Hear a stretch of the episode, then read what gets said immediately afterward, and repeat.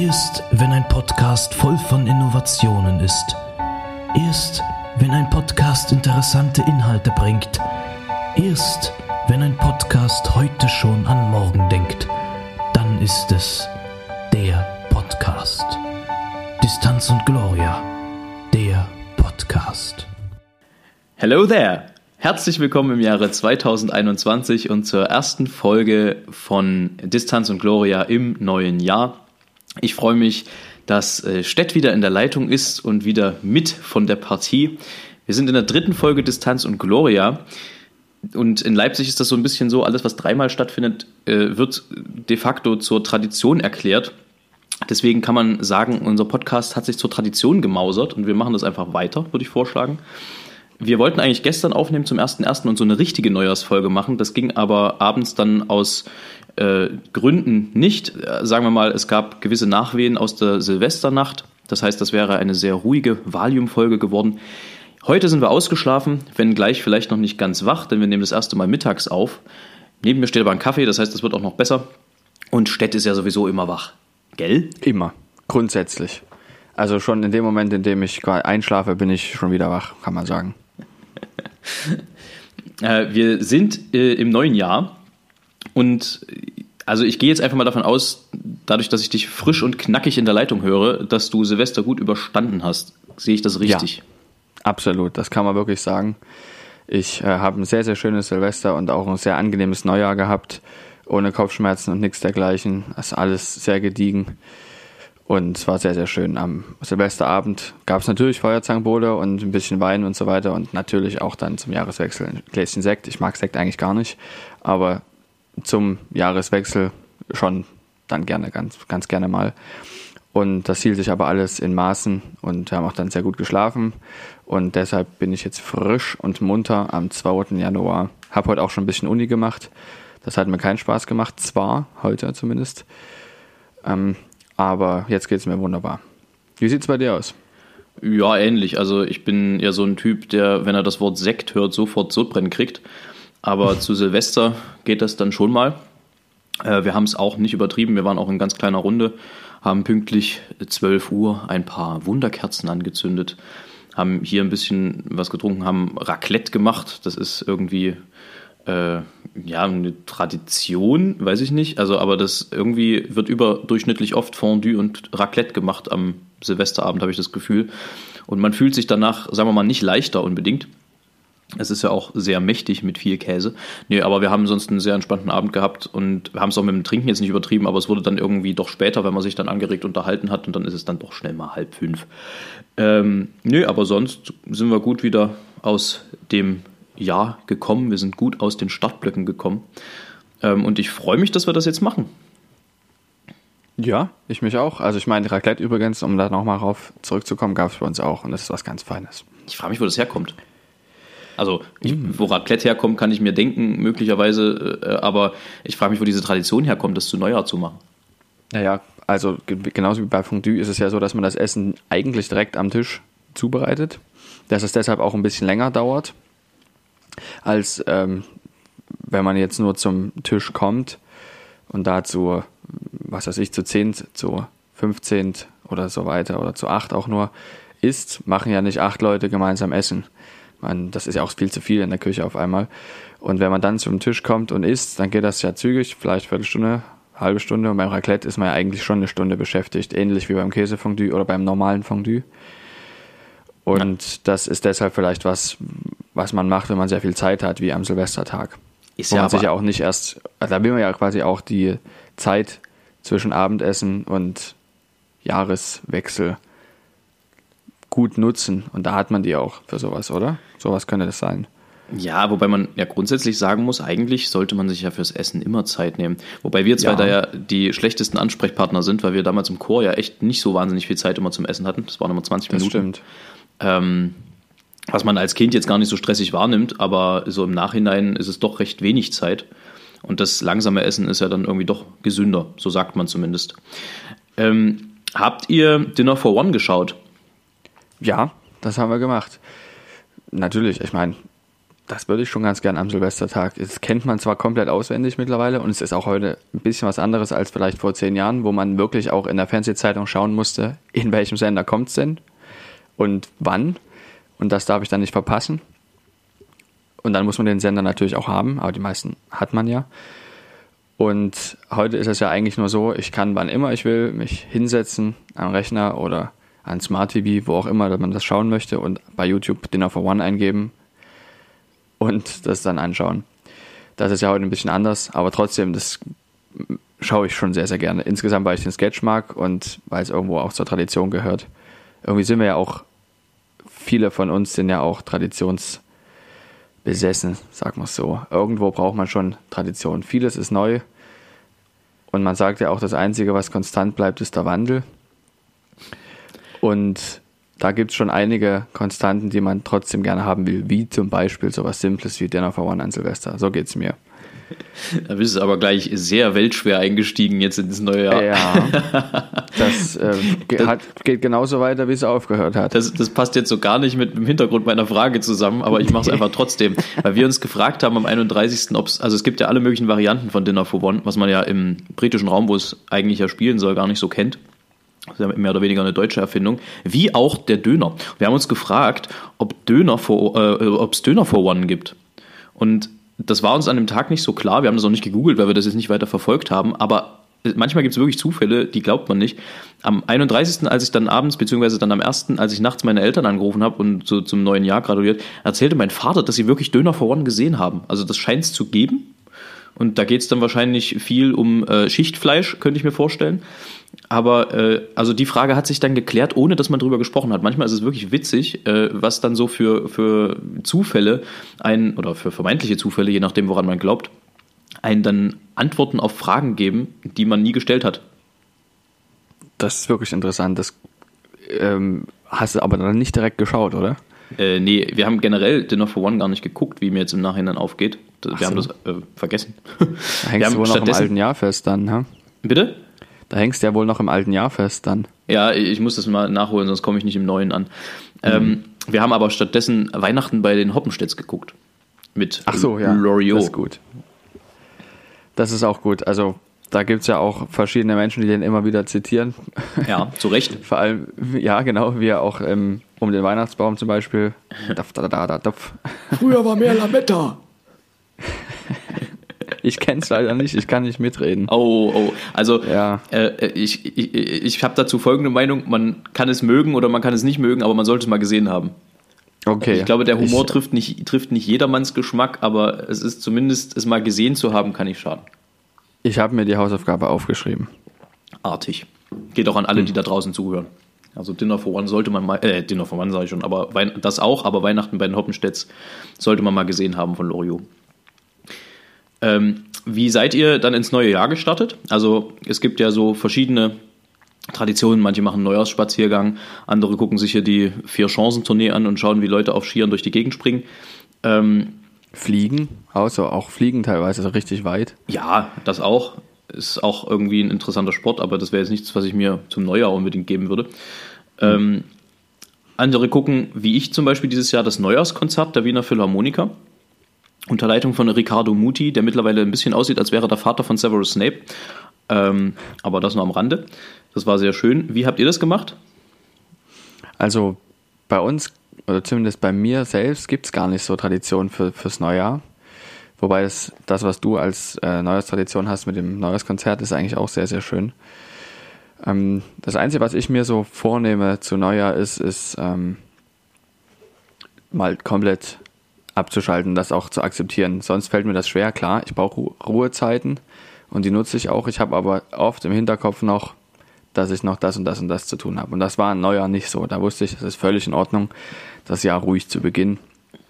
Und das dann auch, das überträgt sich ja auf die restlichen Tage auch. Das heißt, aber, das heißt Neujahr ja. ist für dich der, der einzige Tag im Jahr, wo es von ganz oben verordnetes Gammeln gibt. Nee, das ist natürlich nicht der einzige Tag. Aber bei dem fällt es mir am leichtesten. Also da hast du kein schlechtes Gewissen hinterher, meinst du? Genau. Okay. Ich habe grundsätzlich da auch nicht schlechtes Gewissen, das ist vielleicht nicht richtig gesagt, sondern vielmehr, ähm, es, es hängt mir da nicht so viel im Hinterkopf, da denke ich gar nicht so drüber nach, was noch kommt. Ja, ich genieße das erstmal. Verstehe. Und dazu gehört zum Beispiel auch, dass wir relativ lange spazieren waren und nicht wandern, so wie im Urlaub, wo man quasi das erreichen will und das erreichen will, sondern wirklich spazieren. Losgehen, ein bisschen weiß man etwa, wo man lang geht und dann irgendwann geht man mal eine Abkürzung, die natürlich keine ist, ne, ist klar. Man sieht da hinten irgendwas und denkt, ja, hier muss es ja lang gehen. Und dann geht es dann natürlich nicht lang, man geht dann da und da lang, aber Umwege erhöhen ja die Ortskenntnis und je länger der Spaziergang ist, desto schöner finde ich das auch. Ja, man sollte aber immer im Gedächtnis behalten, ne? die größten Abenteuer der Menschheitsgeschichte beginnen oft mit den Worten, ich kenne da eine Abkürzung. Ah, hold my beer oder sowas, ne? Nochmal? Oder hold my beer. Ja, hold my beer. Drink my beer. Ähm, hm. Das heißt aber, ihr, ihr, seid also, also ihr habt wirklich den traditionellen Neujahrsspaziergang gemacht dann, dementsprechend? Stimmt, ja, kann man so sagen. Mhm. Okay, also Team Neujahrsspaziergang. Eher so. Äh, was mir so über die Weihnachtszeit dieses Jahr aufgefallen ist, da habe ich irgendwie vorher überhaupt nicht drüber nachgedacht, aber dass wir wirkliches Glück haben, dass Jesus, der einst in Bethlehem in Israel geboren sein soll und nicht, wenn es da jetzt irgendwie äh, das geben sollte in der Nähe in Neubad Urach in Papua-Neuguinea, das wäre für sämtliche Lieder aber sowas von unhandlich und ungut zu singen gewesen. Äh, also da haben wir, glaube ich, wirklich Schwein gehabt, was das angeht. Das kannst du annehmen. Stell dir das mal vor. das, also, das ist wirklich, also da hast du ja wirklich Zungenbrecher zum Teil dann in Stücken. Also man muss ja, was, was, wo kann man das mal, wo kann man das mal nehmen? Äh, das, also es kommt ja in gefühlt jedem Weihnachtslied irgendwie Israel oder Bethlehem vor oder, oder, oder, sonst was. Also wir haben wirklich Schwein mit den Namen. Also das kann man so sagen. Stell dir mal vor, O Bad Urach, du kleine Stadt, statt O Bethlehem, du kleine Stadt. Ja, Na, oder hm. O Neubad Urach, also noch, noch mehr, noch mehr, hm. äh, noch umständlicher ja, das war, war, irgendwie ein komischer Gedanke, der mir durch äh, das Oberstübchen geisterte über die Weihnachtszeit dieses Jahr. Auch daran sieht man wahrscheinlich, dass zu wenig Konzerte waren allgemein. Ja, überhaupt. Da habe ich grundsätzlich auch mal eine Frage. Ich meine, ihr habt ja jetzt auch so einen Zwangsurlaub verordnet bekommen, ne? Ja. Wenn man das so sagen möchte.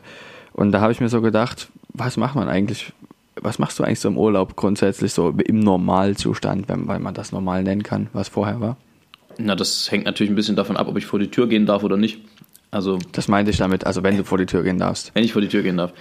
Naja, also wenn ich in Deutschland bin, dann äh, ja, eigentlich relativ entspannt. Also dann schreibe ich viel Musik oft, dann übe ich halt trotzdem, weil meistens Urlaub mit am Akkord nicht bedeutet, dass nicht, nicht, also dass nichts stattfindet, weil ich dann manchmal noch solistische Sachen habe. Ähm, das heißt, da ist Üben dran, da ist unter Umständen, unter Umständen trotzdem noch Konzerte dran, aber sonst halt viel mit Freunden treffen, mittlerweile auch wieder viel Sport machen. Ähm, ja, und dann mal so Tagesausflüge, wenn ich, wie gesagt, in Deutschland bleibe. Ansonsten äh, die Länder meiner Wahl sind dann oft äh, Italien, weil ich Italien einfach wirklich sehr zu schätzen gelernt habe und nicht zuletzt, weil ich mich als Sänger auch ein bisschen äh, damit identifiziere, die Sprache auch kennenzulernen und irgendein Stück weit zu können. Das habe ich in diesem Jahr äh, vorangetrieben, sagen wir mal so. Ich spreche es noch nicht perfekt, aber ich komme langsam klar. Ähm, sonst eine meiner Sehnsuchtsstädte ist immer Barcelona. Das heißt, das, da sind wir auch zusammen gewesen, äh, 2019 relativ kurzfristig. Das war auch eine Geschichte, da können wir vielleicht auch nochmal genauer eingehen äh, im, im, Podcast drauf, wie das dann auch abgelaufen ist. Da bist du ja als Flugschüler im Cockpit damit geflogen, weil es nur noch einen Sitz gab und so, aber das ist eine Geschichte, wie gesagt, die können wir dann mal en Detail wann anders erzählen. Ja, also sowas. Ansonsten bin ich auch gerne an der Ostsee.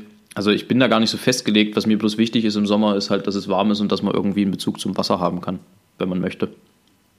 Ansonsten viel mit Freunden treffen, viel andere Dinge tun. Ja.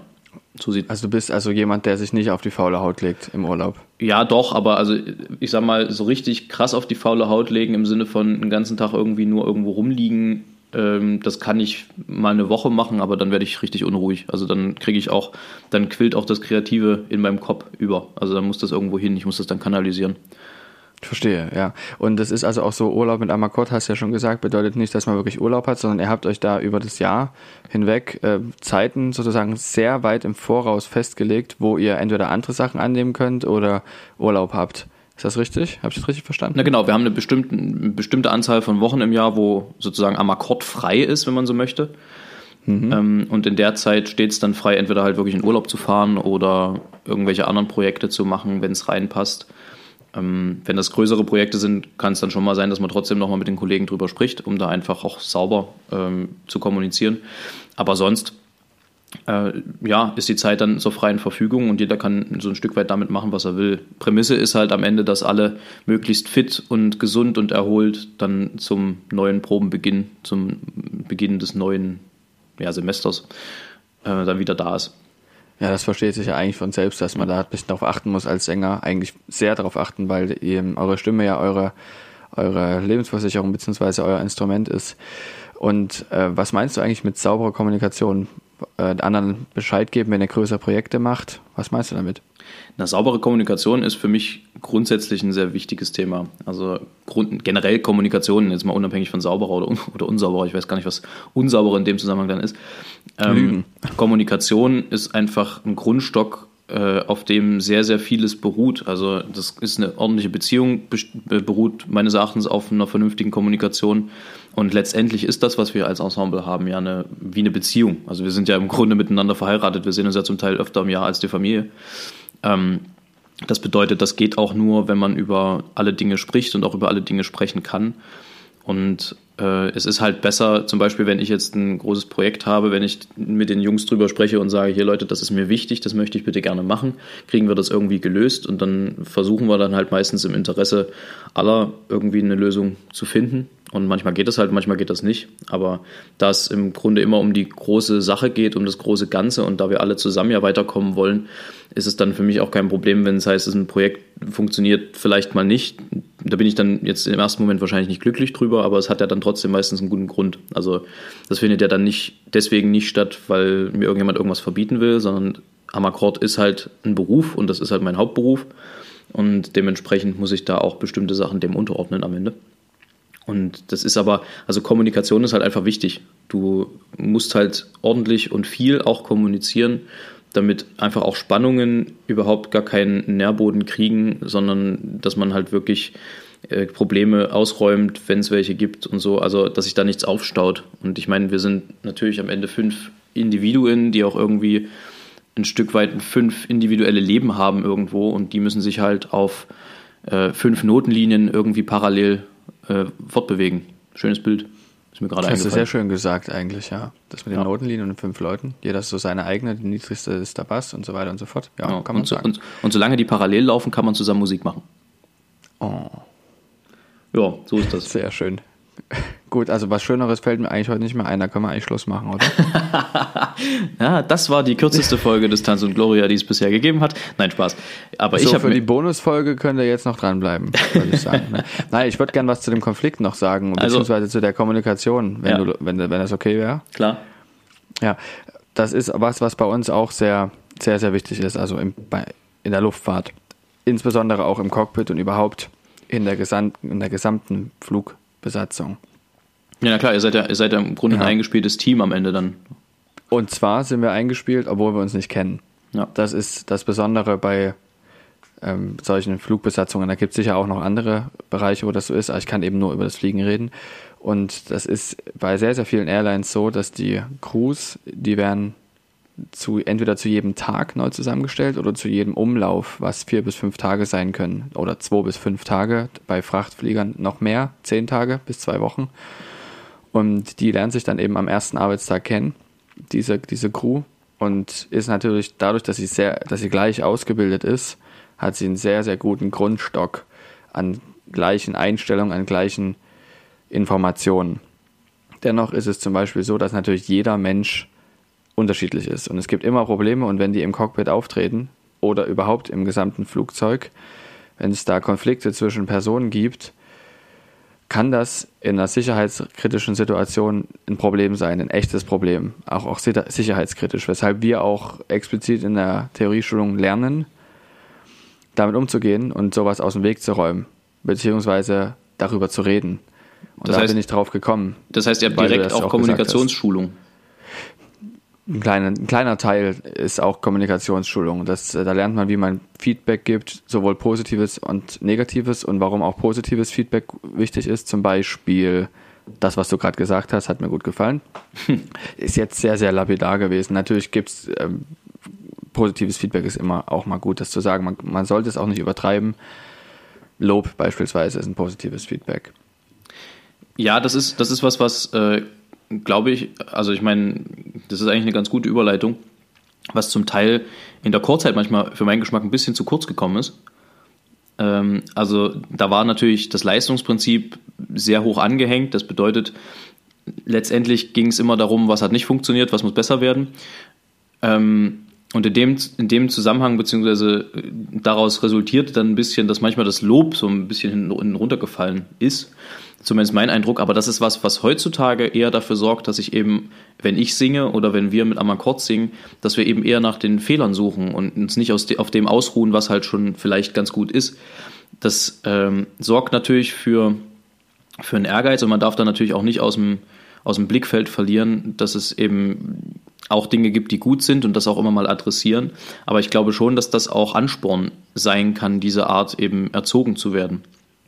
Selbstverständlich. Ich meinte, ich meinte das jetzt auch nicht im Sinne von nicht voranzukommen. Das ist ja bei euch nochmal eine ganz andere Sache, sondern ich meine tatsächlich, dass im Zwischenpersönlichen, wenn man zum, wenn, wenn man mit jemandem ein Problem hat und sagt, damit komme ich nicht klar, und derjenige dann aber anfängt, das zu korrigieren, und dann kann man ihm sagen, das hat mir sehr gut gefallen, dass du das, äh, ich habe gesehen, dass du angefangen hast, das zu korrigieren. Das ist wirklich schön. Sowas meinte ich damit. Das ja, genau. So ein positives genau, aber Feedback. Halt genau. trotzdem eben nicht die Angst haben, Dinge klar auch anzusprechen, wenn sie einem nicht passen. Definitiv. Und das, genau. das, so sind wir halt auch. Also wir sind da wirklich relativ direkt auf den Kopf zu. Und äh, wird, wird auch manchmal von außen, wenn irgendjemand mal bei uns in der Probe sitzt, manchmal komisch geschaut, weil wir doch recht deutlich sind, wenn wir was ansprechen, oft äh, innerhalb der Gruppe.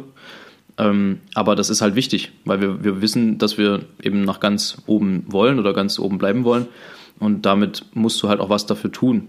Und äh, ein, ein, nicht ganz unbekannter Fußballmanager, Uli Hoeneß, hat damals mal gesagt, es ist, über, es ist nicht schwer, nach oben zu kommen, das Schwierigste ist, oben zu bleiben. Und das stimmt, weil man halt dazu neigt, also ich bin jetzt, ich sehe mich jetzt nicht als ganz oben angekommen, aber es stimmt insofern, als dass man halt dazu neigt, wenn Dinge funktionieren, sich ein Stück weit zurückzulehnen. Und das darf man halt also eigentlich nicht zulassen, wenn man weiter nach oben kommen will. Oder dort bleiben, ja. Oder dort bleiben. Ähm, aber den Überschlag zum, zum Chor habe ich nicht ganz ohne Grund gemacht, weil mich interessiert, mhm. und das wollte ich eigentlich das letzte Mal schon fragen, dazu kam es dann nicht mehr, weil wir schon wieder so viel gequatscht hatten, äh, was deine Lieblingschorreise war oder die beste Chorreise, die du hattest. Da kann ich mich immer nicht entscheiden zwischen zwei verschiedenen Reisen. Vielleicht kann das ich dir helfen. schwer. Ja, da kann ich, da kannst du ja, du warst, glaube ich, auf beiden Reisen auch mit. Da kannst du ja sagen, wie es da bei dir aussieht. Es handelt sich erstens um meine erste Auslandsreise als Männerstimme. Das war nämlich Südamerika. Ah, ja. Da, genau, da sind wir, soweit ich weiß, neunte Klasse bin ich da gewesen. Und da sind wir in Brasilien, Uruguay, Buenos Aires gewesen also Buenos Aires, Argentinien. Und das war die eine der gewaltigsten Reisen, an die ich mich erinnern kann. Erstens, weil ich sehr, sehr lange dann nicht mehr unterwegs gewesen bin vorher, weil ich ja im Stimmbruch war und dann in dem Jahr, nachdem ich wieder eingestellt wurde als Bass, keine Auslandsreisen stattgefunden haben. Mhm. Und dann war es gleich auf einem Kontinent, wo der Tomanico 55 Jahre eher zum letzten Mal gewesen ist. Also auch was ganz Besonderes. Und das ist natürlich auch ein sehr, sehr interessante Regionen und auch Kulturregionen. Brasilien, Uruguay und Buenos Aires, wo ich sowieso schon immer mal hin wollte. Und dann haben wir, waren wir auch noch eine relativ kleine Besetzung, also auch was das Orchester betrifft. Relativ klein. Es waren, ich glaube, 60 Leute sind es im Chor gewesen und im Orchester entsprechend dann so viel, wie man für die H-Moll-Messe braucht. Das war nämlich das Programm. Und das ist auch nochmal was ganz Besonderes. Das singen wir auch nicht sehr, haben wir auch nicht sehr häufig gesungen die Hammermesse, obwohl es ein sehr gewaltiges Werk von Bach ist und ja auch eines seiner letzten, wenn ich das richtig so sehe. Es wurde relativ spät in seinem Leben, hat er das erst zusammengestellt. Zwischen ähm, 47 und ähm, 50, also zwischen 1747 und 1750 schätzt man die Vollendung oder die Zusammenstellung dieses äh, Werkes der Hamollmesse. Und deshalb ist das für mich, wegen all dieser Sachen und noch sehr viel anderer Dinge, sehr viel neuer Eindrücke, ist das für mich ähm, eine der schönsten Reisen gewesen. Zumal ich da auch langsam angefangen habe, erwachsen zu werden, wenn man das so will, mit 14, 15, naja, hm, erwachsen in Anführungsstrichen, aber mal selber zu denken und so weiter und so fort. Ja. Und die andere Reise ist die Amerika-Reise, die 2013 stattgefunden hat. Da war ich 12. Klasse, was gleichzeitig ja auch meine letzte Auslandsreise, große Reise gewesen ist im Thomanerchor, wo du, soweit ich weiß, als Aushilfe und als Solist mit dabei gewesen bist. Ist das richtig? Äh, ja, das ist richtig. Genau. Das war für mich auf jeden Fall die entspannteste Reise, weil dadurch, dass ja. ich halt als Solist eingekauft war, ähm, konnte ich so ein bisschen machen, was ich wollte, abseits des Chores und äh, hatte aber trotzdem die Möglichkeit, eben mit dem Chor zusammen rumzureisen und so. Also das war auf jeden Fall eine entspanntere Reise, weil ich jetzt nicht so die Verantwortung hatte für die kleineren, wie das ja normalerweise dann auf solchen Reisen auch funktioniert, dass die größeren auf die kleineren aufpassen. Das heißt, ich war ein bisschen freier in der Bewegung, die ich hatte, beim Bewegungsradius. Das war ganz angenehm. Ähm, was Südamerika angeht, stimme ich dir zu. Ich weiß nicht, ob ich es ob für mich als beste Reise deklarieren würde, weil es gab dann doch den einen oder anderen Punkt, den, der mich trotz der Genialität der Reise ein bisschen enttäuscht hat. Das waren, also ich mache das jetzt an zwei, an zwei äh, relativ banalen Sachen fest. Das eine war, äh, man denkt ja immer Argentinien, also wir waren ja in Buenos Aires, Argentinien so das Land des Fleisches und da gibt es halt so total, keine Ahnung, total fantastisches Steak und wir waren auch auf so einer Ranch, wenn ich mich richtig erinnere, wo dann für alle äh, gegrillt wurde und das war aber so derartig verwürzt, also, also, also jetzt für unsere deutschen Zungen, da war so derartig viel Salz drauf und, und alles mögliche andere, sodass ich da überhaupt keine Freude dran hatte irgendwie am Ende. Ähm, und das andere war in Brasilien der Umgang mit dem Konzert in der Konzerthalle selber. Also ich weiß nicht, ob du dich daran erinnern kannst, nee, aber da das war, also die Konzerthalle erinnern, selber in, in Sao Paulo war im, sah im Grunde ein bisschen aus wie so eine große Bahnhofshalle und genauso war die Stimmung da drin, weil die Leute überhaupt nicht zur Ruhe kamen. Also ich erinnere mich an einen, der während des Konzertes einfach ans Handy gegangen ist. Und das fand ich irgendwie, das, das, das habe ich so gar nicht übereingekriegt bei mir im Kopf, weil die natürlich dort einfach eine andere Konzertkultur pflegen. Ähm, deswegen, also ja, das waren total schöne Reisen und es ist auch richtig, wie du es gesagt hast, der Chor war 1955 das letzte Mal da. Nee, wann? Nee, Quatsch. Mhm. Ja, ja, doch, 1955 55, waren die, glaube ich, das letzte Mal da und da sind die mit dem Schiff hingefahren, vier Wochen oder drei Wochen. Ähm, und insofern war das natürlich auf allen Ebenen sehr besonders. Aber es gab jetzt auch Punkte, die ich jetzt nicht so, nicht so großartig fand, wie ich sie mir erhofft hatte, sagen wir mal so. Da war Amerika irgendwie anders. Es war auch für mich, glaube ich, das erste Mal Amerika, wenn ich mich richtig erinnere. Das war natürlich, für war mich natürlich auch. schon krasse Eindrücke dann. Ähm, auch irgendwie eine schöne Reise, eben wie gesagt, dadurch, dass ich ein bisschen freier mich bewegen konnte. Ähm, aber was für mich ganz weit vorne ist nach wie vor, damit hatte ich eigentlich eher gerechnet, dass du, dass du in, aus der Richtung kommst, ist äh, Japan. Ja, das ist ähm, tatsächlich nicht, nicht die Reisen, an die ich mich sofort erinnere, wenn ich an die Tomanaco-Reisen denke. Die waren, also man muss erstmal grundsätzlich sagen, ich habe mich über jede Reise gefreut, ob es nur Deutschland oder ähm, Europa oder interkontinental war. Ich fand jede Reise großartig und es ist eigentlich schwierig zu sagen, welche die beste ist. Ja, ja aber, ähm, das aber, muss man erstmal genau. Genau, aber was einem, was einem so in Erinnerung geblieben ist, ist ja eben doch spannend. Also man muss natürlich sagen, dass, also gerade jetzt so in der Retrospektive, wir einfach ein unfassbares Privileg hatten, einfach solche Dinge in dem Alter schon sehen zu können. Und dafür bin ich einfach sehr, sehr dankbar, dass wir das auch machen durften. Ähm, und eben wahnsinnig viel, wahnsinnig viel mitnehmen. Und ich glaube, dass nichts mehr bildet im Leben, also bin ich mittlerweile noch mehr von überzeugt, als ich schon immer war. Aber ich glaube wirklich, dass Reisen bildet. Es ist sich auch äh, den, andere Kulturen anzugucken, zu, anzuschauen, wie Leute andernorts mit verschiedenen Dingen umgehen, äh, mit was für Widrigkeiten sie woanders zu kämpfen haben. Das gibt einem einfach viel mehr Einblick, sich da selber ein Bild zu machen, als es zu sehen irgendwo auf, auf Fotos oder in Büchern. Also es gibt ja diesen schönen Spruch, man kommt von Reisen nie so wieder, wie man losgefahren ist. Und ich habe bei jeder Reise eigentlich das Gefühl gehabt, ob das jetzt im Inland oder im Ausland war, das trifft zu, weil du hast immer wieder neue Erfahrungen, du lernst immer wieder neue Dinge kennen, du lernst auch neue Leute kennen, neue Traditionen. Und das äh, ist schon, das ist schon irgendwie sehr speziell. Und gerade in dem jungen Alter, in dem uns das vergönnt war, äh, was ja auch zum Teil sehr neuralgische Situationen waren im, im eigenen Leben, im eigenen Erwachsenwerden, da diese Eindrücke sammeln zu können und auch irgendwie mitnehmen zu können. Und das trägt einen ja wirklich durchaus nicht nur mal locker durch so ein Schuljahr, wenn du so eine große Reise wie äh, Südamerika hattest, sondern eben wirklich daran erinnert man sich sein ganzes Leben. Und das ist äh, unfassbar schön. Insofern, also bin ich und ich glaube, das hast du ja gerade auch schon angedeutet, sind wir sehr dankbar für jede Reise, die da überhaupt stattfinden durfte. Aber dennoch gibt es da natürlich so Sachen, die hervorstechen. Und ich erinnere mich total gut an meine erste Japan-Reise damals.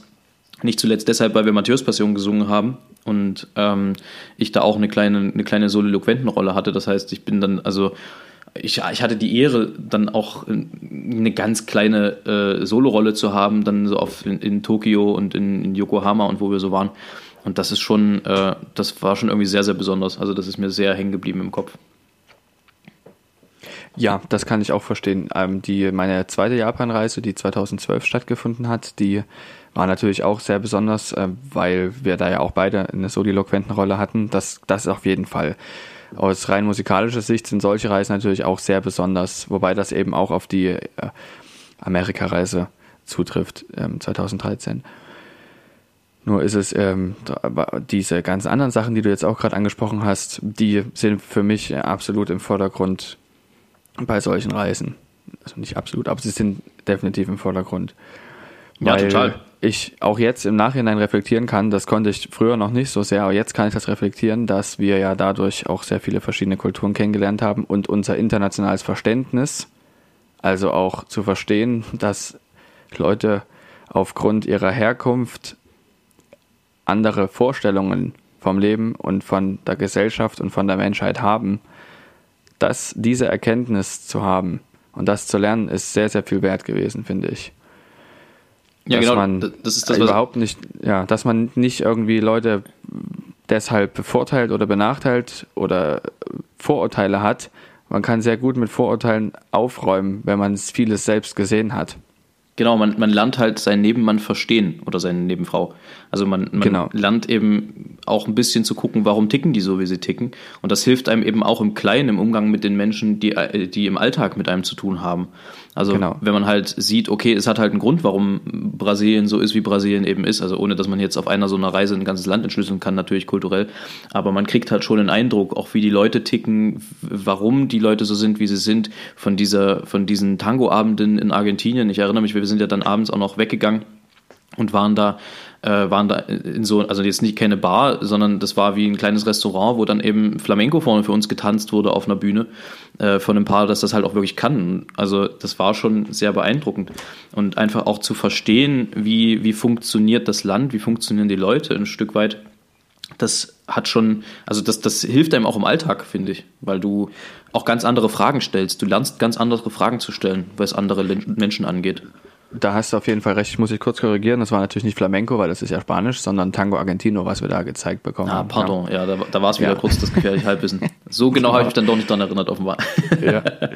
ähm, und was man dazu aber auf jeden Fall sagen muss, wir reden jetzt die ganze Zeit davon, dass wir so viel dann auch von dem Land ähm, kennenlernen konnten, wie die Menschen ticken und so. Was wir natürlich, was uns in Erinnerung bleibt, ist das, diese Kleinigkeit, die wir da nur gesehen haben. Und diese Erkenntnis allerdings auch, dass wir nur eine Kleinigkeit gesehen haben, ist auch gut. Dass man quasi nicht in ein Land geht, dort zwei Wochen ist, behütet in irgendeinem Hotel, so wie wir das waren, dann in der Konzerthalle zu singen und diese ganzen anderen Dinge nur peripher wahrzunehmen, das zu wissen, dass das nur ein ganz, ganz, ganz kleiner dieses Teil dieses Landes ist, auch das haben wir eben gelernt, das zu erkennen. Ja, das, und, das, was ich eben meinte, dass ja. du eben in einer Woche oder zwei Wochen Reise verstehst du kein ganzes Land. Aber Überhaupt nicht. es gab ja auch, es gab ja auch eben diese wunderschöne Institution im Chor, dass du, wenn du auf dem Ausland oder auf dem Ausland sag ich schon, wenn du im Ausland warst, dass du eben auch in den Stuben, in den Stubenkonstellationen mal durch die Städte ziehen konntest, dass du dir das mal angucken konntest, dass du eben auch in Geschäfte gehen konntest, mit Leuten reden das war extrem viel wert. Ähm, und das hilft dann schon, einen Eindruck zu gewinnen. Also es ist ja jetzt nicht so, dass wir ganz steril nur in den Hotels saßen, sondern man hatte schon auch ein bisschen mit den Leuten zu tun. Ähm, und insofern, also ich meine natürlich jetzt nicht so im Detail, aber du hast schon einen Eindruck bekommen, finde ich. Also so ging es mir. Ja, auf jeden ähm, Fall. Und das, das, wie gesagt, davon kann man noch heute erzählen, wie man gerade merkt. Und äh, das, das prägt einen natürlich auch irgendwie in dem Alter sehr. Ja. Schön. Das stimmt, ja. Was ich, ich habe hier, darf ich da noch eine Frage stellen? Ja, bitte. Oder? Dafür sind wir ja da. Ja, also das ist natürlich eine, die werden wir wahrscheinlich nächstes Mal fortsetzen müssen.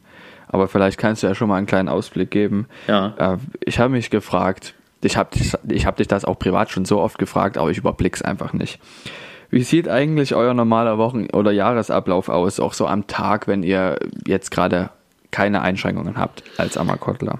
Wenn wir keine Einschränkung haben, ist ja. das üblicherweise so, dass wir uns Montag bis Freitag, also wenn halt in der Woche jetzt keine Konzerte stattfinden, das ist ja manchmal auch so, aber Montag bis Freitag eigentlich 9.30 Uhr bis 16.30 Uhr zum Probentreffen. Und da, ich meine, da wird jetzt nicht netto sieben Stunden gesungen, sondern es gibt dann noch eine Stunde Mittagspause.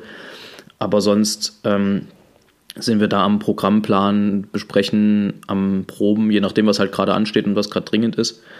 Und vorausproben und Pläne machen und Pläne schmieden und kreativ sein. Ähm, und das eigentlich Montag bis Freitag, manchmal Montag bis Donnerstag und Freitag, Samstag, Sonntag sind dann üblicherweise Konzerte. Wir versuchen aber eben zugunsten der Familien möglichst immer ein Wochenende im Monat freizuhalten, wo dann eben auch jeder mal bei seiner Familie sein kann. Weil das, das halt, ja. ist uns halt sehr wichtig und da gibt es halt auch andere Modelle, dass es eben familienkompatibel sein muss, ein Stück weit für uns nach unserer Auffassung, damit eben auch die Fluktuation nicht so hoch ist. Also du hast halt so diese Institutionen, die dann im Jahr, keine Ahnung, 150 Konzerte machen, die dann aber halt keinen Platz oder keinen Raum für eine Familie lassen. Und das war uns von Anfang an sehr wichtig, einfach zu sagen, dass das miteinander zu verbinden sein muss.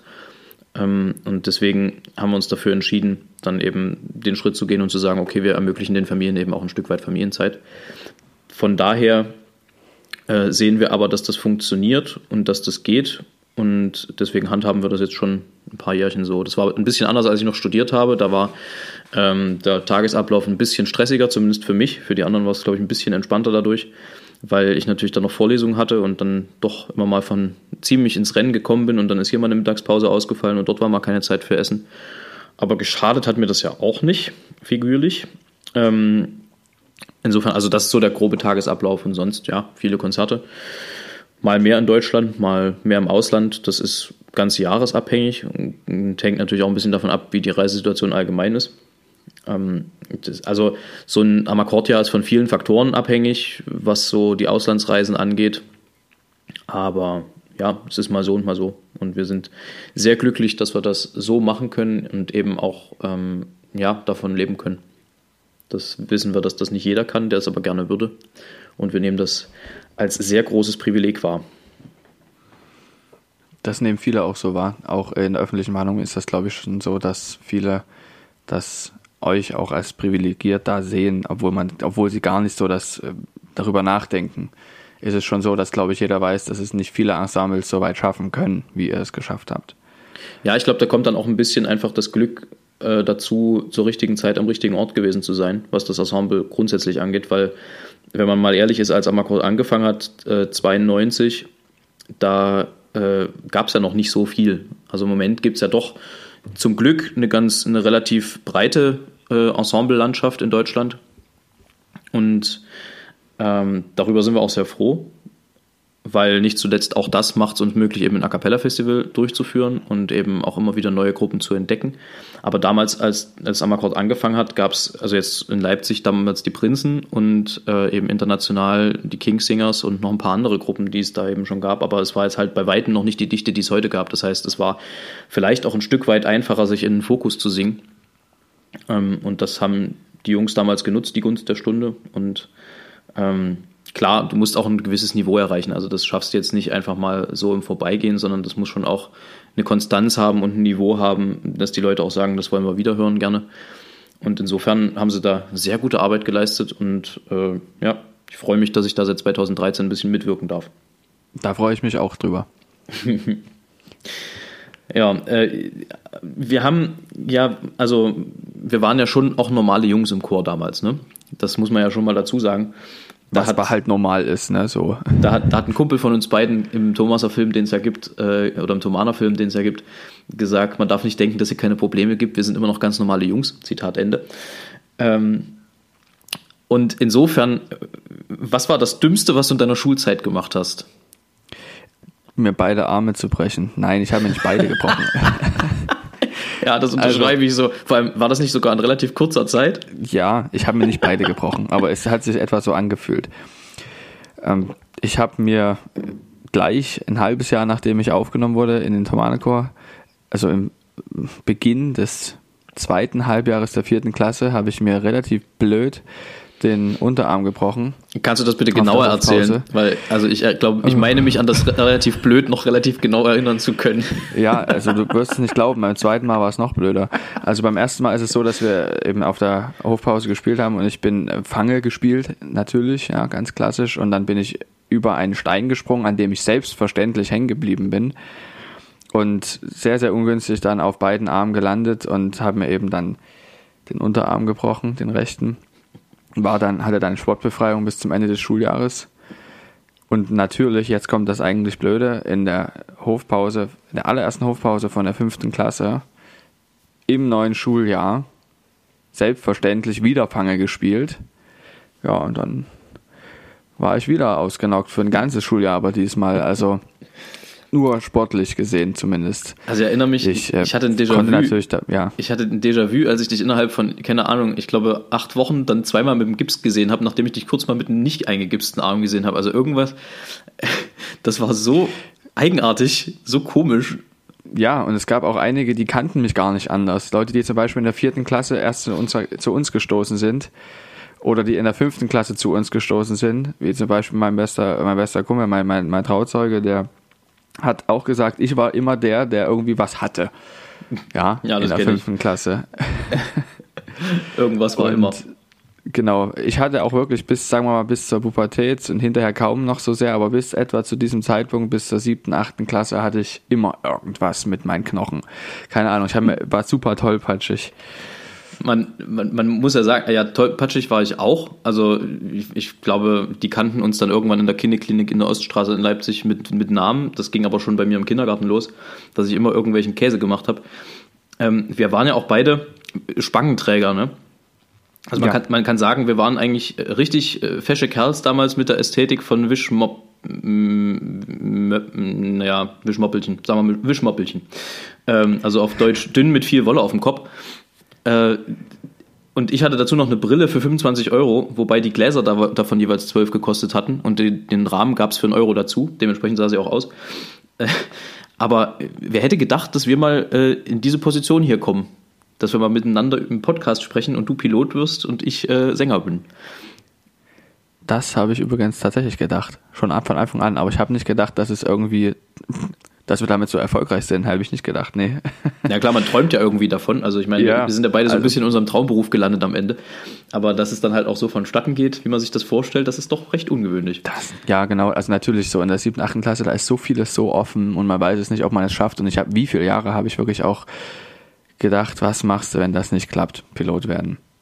Ja. Und es haben aber sehr, sehr viele gesagt zu mir, das ist, kommt nicht in Frage, du wirst Pilot und weil man sehr wahrscheinlich wird es auch so kommen. Ich meine, aktuell ist es sehr, sehr vieles offen, aber auch viele sagen jetzt immer noch, wir sehen dich dort und bleib dran. Wobei man ja und sagt. Bei dir war es, ja, wobei man gleich, bei dir war es, ja, du zuerst. ich wollte da bloß kurz, kurz einhaken, weil du fragtest, was hätte ich sonst machen sollen. Also du warst ja einer der, der Glücklichen, der eben nicht nur was in der Rübe hatte, sondern eben auch mit einem relativ guten Stimmmaterial gesegnet war. Das heißt, also selbst die Region hätte dir ja offen gestanden, irgendwie was mit Musik und Gesang zu machen.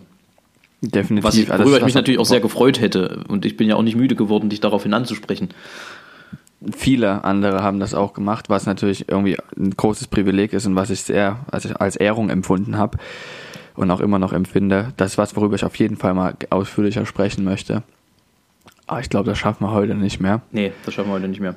Genau. Aber darüber möchte ich auf jeden Fall nochmal ausführlich sprechen. Ich will bloß kurz den und Gedanken zur Spange noch, noch, auf, auf, noch mal auf, aufgreifen. Ähm, denn ich weiß noch relativ genau, wann meine Spange rausgekommen ist. Und zwar habe ich ja damals 2013, als ich bei Amakord angefangen habe, haben wir direkt mit einer DVD-Aufnahme angefangen. Und Ach. aus heutiger Sicht äh, war das relativ dämlich, aber auch nicht. Also, pass auf, ich war dann bei meinem Kieferorthopäden und der hat halt immer so gesagt, naja, also irgendwie so in ein, zwei Monaten nehmen wir sie dann raus. Und das, das ging, es kam dann aber nicht, also der, der Moment kam nicht. Und diese DVD-Aufnahme rückte halt immer näher. Und ich dachte aber, nee, ich kann mich nicht mit, mit Spange dort, also DVD, das hält ja nur auch eine Weile, das ist ja ein Medium, was du dann auch immer wieder siehst über Jahre. Und habe dann irgendwann gesagt, okay, ich bin jetzt 18, ich entscheide jetzt, das Ding kommt raus, weil es mir wichtiger, weil es mir wichtiger ist, dass ich auf der DVD einigermaßen annehmbar aussehe, als dass ich jetzt hier noch vielleicht den allerletzten Nanomillimeter da rauskriege äh, an, an, an schiefen Zähnen. Und dementsprechend habe ich es mir dann einfach rausnehmen lassen Wobei der dann vielleicht, also das wäre wahrscheinlich einen Monat später sowieso passiert, aber also es ist so ein bisschen eine, eine, eigenartige Entscheidung gewesen, aber ich bereue sie aus heutiger Sicht nicht wirklich, weil ich doch ganz glücklich bin, dass ich nicht mit Spange abgelichtet wurde dann in, in dieser DVD, die wir Darüber habe ich noch nie nachgedacht. Ja. Habe ich noch nie drüber nachgedacht, aber stimmt, ja, irgendwie kann ich, kann ich das nachvollziehen. Ich würde, ja, wir, wir müssen langsam zum Ende kommen, ne? Du musst los. Du hast heute noch Termine. Heute leider ja. So, das ist eben der Vorteil daran, wenn man das abends macht, dass man da nicht eingeschränkt ist, was die Länge betrifft. Aber heute ist es so, dass ich ja auch noch ein bisschen vorankommen muss, auch was, äh, was mein Studium betrifft. ja. Und ich mir da selbst auch Grenzen setzen muss, weil ansonsten könnten wir Ewigkeiten schwafeln. Ne? Das wissen wir ja mittlerweile. Nee, wir, wir, haben, wir haben zu Silvester ein bisschen zu viel Fleisch gekauft. Das heißt, ich muss gleich noch Gulasch kochen. Da muss ich aber erstmal zum Gulasch-Dealer noch, Dealer noch mal gehen und mir diverse Zutaten holen. Ähm, und dann wird das Fleisch noch verkocht, was übrig ist, damit da nichts wegkommt. Ansonsten äh, danken wir euch natürlich dafür, dass ihr dabei seid und dabei bleibt. Ähm, und danken euch nach wie vor für positives sowie auch negatives Feedback. Äh, und sind da sehr glücklich drüber, dass ihr da so zugänglich seid und da so rege Anteil nehmt an dem, was wir hier so plappern. Ansonsten möchte ich es nicht verpassen, euch kurz noch eine Empfehlung auszusprechen. Das hat sich das letzte Mal irgendwie so, ja, ganz gut bewährt. Das würde ich gerne beibehalten, wobei es diesmal möglicherweise auch ein bisschen in Richtung Werbung gehen kann. Ähm, das, wie da jetzt genau die, die Grenzen zwischen Partnerschaft und Werbung sind, das möge mir mal jemand erklären, der davon Ahnung hat. Ähm, ich möchte eigentlich nur ans Herz legen, mal vorbeizuschauen bei Ninas Voxbox. Das ist ein, ein, äh, ja, eine junge Dame, die viele Infos zu allem, was um Chöre rum passiert, zu allem, was ums A cappella-Genre passiert, immer auf ihren Seiten, sowohl auf Facebook als auch auf Instagram, raushaut und da sehr rege und aktiv ist äh, auf, in, auf diesem Gebiet. Und die hat jetzt ein A cappella-Quartett rausgebracht mit ganz, ganz vielen A cappella-Gruppen, unter anderem auch mit Amakord. Das heißt, ihr könnt, so wie ihr früher damals mit Autoquartetten gespielt habt und Zylinder verglichen habt, könnt ihr heutzutage äh, im A cappella-Quartett äh, Amakord und andere Gruppen, keine Ahnung, im Stimmumfang und äh, allen möglichen anderen Kategorien dann äh, vergleichen. Guckt doch da mal vorbei, wenn ihr wollt. Und lasst äh, da ein bisschen, ne? Und so, ihr wisst Bescheid. Also A Cappella Quartett, Ninas Voxbox findet man auf Facebook und auf Instagram. Das als kleine Empfehlung. Hast du noch Anregungen? Eigentlich wollte ich nur noch dazu sagen, ich habe es auch tatsächlich zu Weihnachten verschenkt und habe es mir auch selber besorgt, weil ich es sehr, sehr lustig finde. Und irgendwie ist auch ein schönes Andenken. Ja, ich finde also die Idee auch einfach so skurril. Ich, also ich, Ja. ich habe es in der Hand selber noch nicht gehabt, wir kriegen es aber, glaube ich, zugeschickt. Ähm, und es wirkt so, so surreal, sich selber so in so einem Quartett zu sehen. Das glaube ich. Gut, ich bin gespannt, wie viele Zylinder und Hubraum wir abgekriegt haben. Die Äh, inneren Werte zählen ja Zylinder eben und Hubraum. Mhm. Ansonsten bleiben Dinge offen. Nee, wir sehen uns dann wahrscheinlich, oder wir hören uns dann besser gesagt, äh, zur nächsten Folge nächste Woche wieder. Das hat sich bisher, bin ich auch ein bisschen stolz, ganz gut so eingespielt in diesem Wochenrhythmus. Ähm, und dann, äh, ja, hat Stett wie üblich das letzte Wort. So ist es. Sagt gerne, wenn euch irgendwas besonders interessiert, wenn ihr zu irgendwas Fragen habt.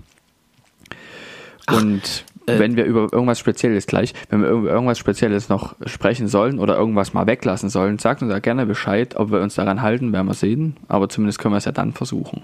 Äh, was mir da noch einfällt, ich hatte neulich die Idee, wir könnten ja mal so eine, so eine Thomanerchor-Spezialfolge machen und fragen vorher bei Instagram einfach äh, mal, äh, machen so einen Fragekatalog und dann können die Leute einfach reinschreiben, was sie schon immer mal wissen wollten von zwei Thomanern. Und dann arbeiten wir einfach in so einer Folge mal die Fragen ab. Das ist eigentlich eine gute Idee. Also, Also, seid gespannt. Es muss jetzt das nicht, sehen dann, muss ja. jetzt nicht Thomaner-spezifisch sein, kann sich auch um uns persönlich handeln, um unser beider Leben. Aber äh, wenn das die Leute interessiert, dann sollten wir da auf jeden Fall nochmal drauf zurückkommen. Das wäre gut, ja. Sag, sag uns mal Bescheid, ob wir mal sowas machen sollen. Ja, in diesem Sinne, Alles Gute. tschüss.